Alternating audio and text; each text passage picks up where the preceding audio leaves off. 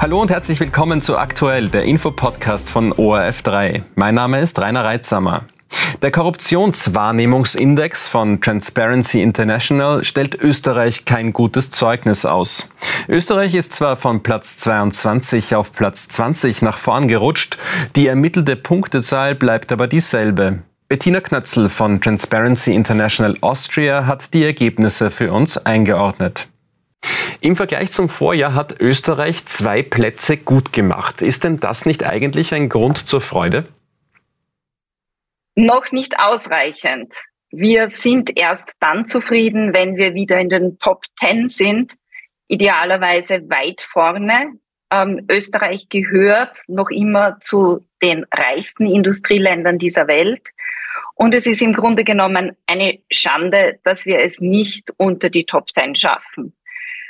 Ähm, es ist ein Armutszeugnis, wenn wir in der zweiten Klasse herumschwimmen, weil letztendlich es dem Wirtschaftsstandort und auch dem Ansehen Österreichs weltweit schlecht tut, wenn da der Ruf da ist, wir sind nicht transparent und nicht korruptionsfrei genug, um sich auch hier in Österreich als ähm, Wirtschaftstreibender anzusiedeln. Lassen Sie uns gleich darüber sprechen, wie es Österreich in die Top 10 schaffen könnte. Vielleicht vorher generell, wie kommt denn dieses Ranking zustande? Wie wird entschieden, welches Land wo platziert wird? Also das ist ein unabhängiges Ranking, das sich aus äh, 13 äh, Datenbasen zusammensetzt. Äh, da wird ein Expertengremium zusammengesetzt, das sich aus ähm, zwölf Datenbanken, insgesamt 13 Medien äh, Informationen holt ähm, und darauf dieses Ranking dann äh, veröffentlicht, basierend. Sie sehen, es werden Punkte zugewiesen und nach den Punkten kommt es dann zum ähm, Platz, den man einnimmt. Wir haben tatsächlich heuer ein bisschen gut gemacht.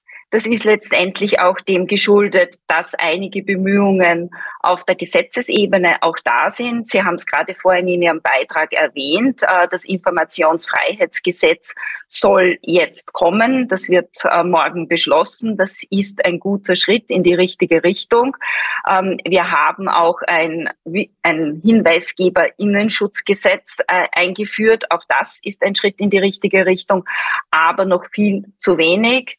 Ähm, ganz wichtig, wenn Sie sagen, was soll getan werden in der Zukunft, eine langjährige Forderung von Transparency International Austrian Chapter ist, die Weisungsfreiheit der Führungsspitze der Staatsanwaltschaften. Das kann eben über, Sie haben es als Bundesstaatsanwalt, äh, wie immer man das bezeichnet, geschehen. Aber das ist eine ganz wichtige Forderung auch. Eine weitere Forderung ist, dass die Gesetze, die eingeführt werden, so wie das Informations Freiheitsgesetz, das Hinweisgeberinnenschutzgesetz oder auch das Lobbyinggesetz im Grunde genommen keine Mogelpackungen sind, sondern dass die auch wirklich greifen. Und beim Lobbyinggesetz zum Beispiel sehen wir es, ähm, da wird viel zu wenig getan.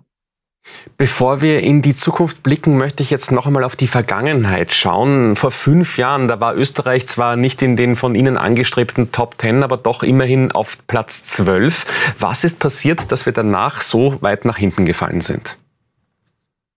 Sie haben sie mit Ihrem Beitrag ohne dies schon gebracht.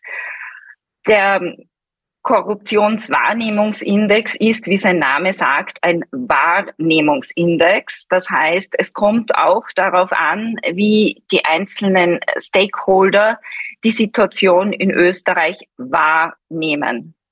Und ähm, die gesamten Korruptionsskandale und auch insgesamt äh, der Umgang in der Politik, die Dinge, die öffentlich hier an die Medien gelangt sind, die schaden natürlich dem Image Österreichs. Ich bin froh, wir als Organisation sind natürlich froh, dass grundsätzlich unsere Maßnahmen äh, greifen und dass Korruptionsskandale aufgedeckt werden. Transparenz ist wichtig, aber wesentlich besser wäre, wenn es diese gar nicht gibt. Das Gleiche gilt für unsere U-Ausschüsse. Es ist wichtig, dass es sie gibt. Das ist ein ganz ein wichtiges Instrument der politischen Kontrolle. Aber wichtiger wäre, dass es in Wirklichkeit keine Skandale gibt, die man untersuchen kann. Und wenn ich Sie richtig verstanden habe, dann könnten die Urschüsse sogar kontraproduktiv sein, weil sie die Wahrnehmung erzeugen, dass Österreich eben doch korruptiv ist. Stimmt das?